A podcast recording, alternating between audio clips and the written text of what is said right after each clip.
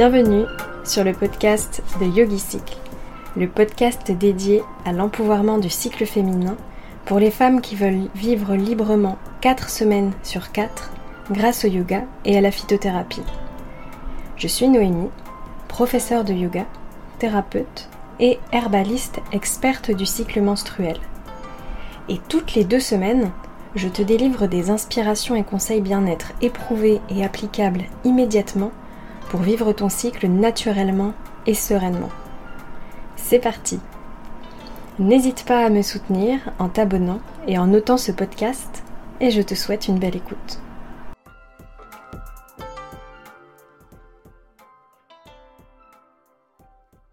Bienvenue, je suis très contente de te retrouver pour ce nouvel épisode de The Yogi Cycle. Aujourd'hui, on va discuter de pourquoi tu as mal pendant les règles. Avant d'entrer dans le vif du sujet, si tu veux commencer à apprivoiser ton syndrome prémenstruel au naturel et immédiatement, tu peux télécharger mon livret gratuit sur mon site ellipseeyoga.fr ou dans le lien dans ma bio Instagram @noemie_ellipseeyoga. Dedans, tu y trouveras des astuces 100% naturelles, actionnables immédiatement. Et on démarre tout de suite. Alors évidemment, il peut y avoir plusieurs raisons pour lesquelles tu souffres pendant tes règles. J'en profite pour te rappeler que le yoga et la phytothérapie ne se substituent pas à un diagnostic d'un ou une gynécologue, d'une sage-femme ou d'un ou une médecin généraliste. On distingue 2 types de règles douloureuses. Il y a celles qui ne sont pas dues à une maladie gynécologique et qu'on appelle dysménorrhée primaire dans le jargon, et c'est celle dont on va parler aujourd'hui. Mais si la consultation médicale et ou les examens complémentaires mettent en évidence une cause organique telle que l'endométriose, le syndrome des ovaires polykystiques, une dystrophie ovarienne, une infection génitale chronique ou un obstacle cervical, et encore j'en passe, alors dans ce cas ce sera des dysménorrhées dites secondaires. Les douleurs de règles ne concernent pas que les femmes françaises. En témoignent plusieurs études scientifiques que j'ai trouvées sur PubMed, qui viennent du Portugal, de l'Europe de l'Est ou encore d'outre-Atlantique. C'est donc littéralement un problème de santé internationale. Et ça peut totalement nuire à l'autonomie des jeunes filles qui vont à l'école, ou au collège, ou au lycée, et des femmes qui vont au travail. Ça les limite dans leurs activités de la vie quotidienne. On peut aussi définir les douleurs de règles en partant de l'étymologie du mot dysménorrhée. Dysménorrhée, ça vient du grec écoulement mensuel difficile. Elles sont aussi définies comme étant la survenue d'une douleur pelvienne, de façon cyclique au moment des règles. Cette douleur, elle n'est pas forcément calquée sur la période de règles. Elle peut précéder les règles de quelques jours, elle peut démarrer en même temps ou bien être décalée d'1 ou 2 jours.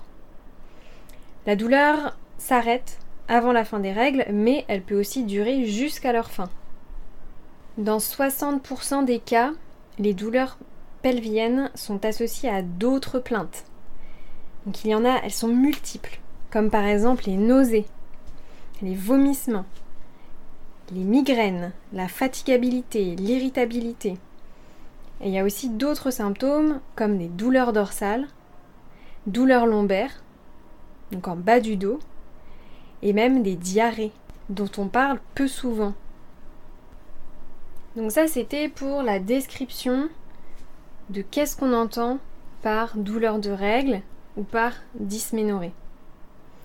Maintenant, on va essayer de voir ensemble quelles sont les pistes, quelles sont les causes de ces douleurs de règles. Parce que c'est quand tu connais la cause que tu peux agir dessus et régler ton problème pour de vrai. Et pas seulement masquer et mettre un pansement sur tes douleurs. Scientifiquement, parmi les pistes les plus connues sur l'origine des dysménorrhées primaires, il y a, attention mot barbare, l'hyperœstrogénie relative. Alors, ne s'en va pas en courant, je vais t'expliquer. Dans un épisode précédent, je te parlais de 2 hormones du cycle menstruel qui sont très importantes. Il y a les œstrogènes et la progestérone, dont les taux varient selon le moment du cycle. L'hyperœstrogénie relative, ça veut dire que ton taux en œstrogène, il est très haut. Mais pas parce qu'en lui-même, il est très élevé, mais parce que tu as une carence en progestérone. C'est pour ça qu'on dit relative, hyperœstrogénie relative. C'est parce que tu as trop d'œstrogène par rapport au taux de progestérone. Et pour rappel, ces taux hormonaux, ils sont pilotés par ton système nerveux central. Alors peut-être que tu vas te demander qu'est-ce qui se passe si mon taux en progestérone, justement, il est insuffisant. Parce que là, potentiellement, je suis en train de dire que c'est possible que si tu as des douleurs de règles, c'est que tu n'as pas assez de progestérone. Donc, les symptômes qui sont liés à ce manque de progestérone, c'est la rétention d'eau, parce que la progestérone favorise l'élimination de l'eau, et on retrouve aussi la congestion pelvienne, entre autres. Tout ça est lié à ton système digestif. Donc il est possible aussi que tu retrouves de la constipation. Oui, ici on parle un petit peu sans tabou. J'avoue que moi j'aime bien mettre les pieds dans le plat et pas de langue de bois. Mais c'est aussi lié au système cardiovasculaire. Donc ça veut dire circulation sanguine. Donc il se peut qu'il y ait aussi une congestion au niveau du bas-ventre, une congestion veineuse, une stagnation du sang. Et une mauvaise circulation. Et qui dit au niveau du ventre, dit aussi potentiellement au niveau des jambes, parce que tout ça, c'est rattaché ensemble. Alors maintenant, tu vas me dire, d'accord Noémie, c'est bien joli tout ça, merci, pourquoi ça fait mal ? La douleur ressentie, elle peut avoir plusieurs sources. Parmi elles, il y a ce qu'on appelle, encore un mot barbare, les prostaglandines. Les quoi ? Les prostaglandines, c'est des substances produites par l'organisme. Elles sont considérées comme des médiateurs pro-inflammatoires ou anti-inflammatoires. Alors tu imagines que leur mécanisme, il est très complexe, car il dépend de multiples facteurs. Et il en existe plusieurs types même de prostaglandines. Certaines sont pro-inflammatoires, donc elles vont dans le sens de l'inflammation et de la douleur, et d'autres s'y opposent. En tout cas, leur déséquilibre va conduire potentiellement à une inflammation, et par conséquent, de la douleur. Là encore, je ne vais pas te donner tous les détails, parce que sinon, tu vas vraiment partir en courant, et tu ne voudras plus jamais m'écouter. Mais alors comment est-ce que tu peux agir naturellement sur ça ? Eh bien, tu peux commencer déjà par l'alimentation. Manger des acides gras, notamment des oméga-6, que tu peux retrouver dans les poissons gras. Si tu es végétarienne comme moi, tu peux les retrouver dans des huiles végétales de table, mais aussi dans l'huile d'onagre qui est assez connue pour réguler l'équilibre hormonal. Personnellement, moi j'en prends tous les mois en deuxième partie de cycle et elle fait vraiment partie de ma trousse secours anti-règles douloureuses. Il m'est même déjà arrivé d'aller en acheter en urgence quand j'étais en vacances parce que sinon c'était souffrance assurée. Et puis tu peux aussi avoir une pratique physique adaptée comme le yoga pour réguler ton système nerveux et hormonal. Parce que c'est ces deux systèmes qui pilotent ton cycle menstruel, entre autres. La respiration va venir équilibrer ton système nerveux. Les postures vont venir mobiliser ton corps et donc potentiellement la circulation sanguine, surtout au niveau du bassin, quand tu as des règles douloureuses. Je disais tout à l'heure qu'il peut y avoir une certaine congestion veineuse.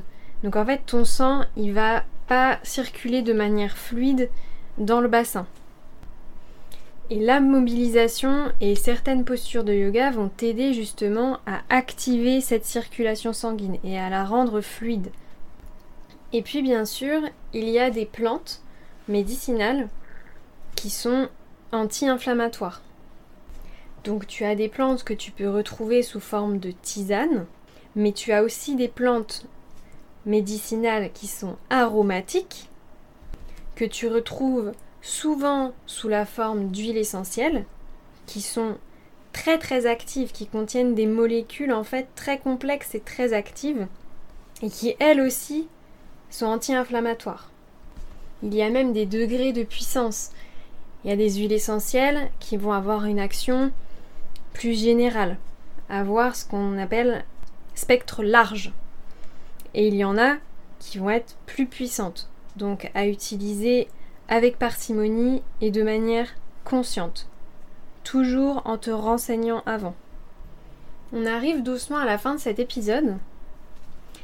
Ce qu'il est important de retenir, c'est que tes règles douloureuses, elles peuvent venir d'une maladie gynécologique. Donc si tu as des doutes, va consulter pour faire des examens complémentaires. Mais elles peuvent aussi être dues à un déséquilibre hormonal. Donc ce qu'on a vu tout à l'heure, l'hyperœstrogénie relative. La bonne nouvelle, c'est que tu as le pouvoir d'agir dessus. Alors, go, go, go! Et puis avant de se quitter, si tu veux commencer à passer à l'action maintenant, tu peux télécharger mon livret gratuit pour commencer à équilibrer tes hormones grâce au yoga et à la phytothérapie. Tu peux le retrouver sur mon site internet ellipseeyoga.fr, mais aussi dans un lien cliquable dans ma bio Instagram @noemie_ellipseeyoga. Sur ce, on se retrouve tout bientôt pour un nouvel épisode.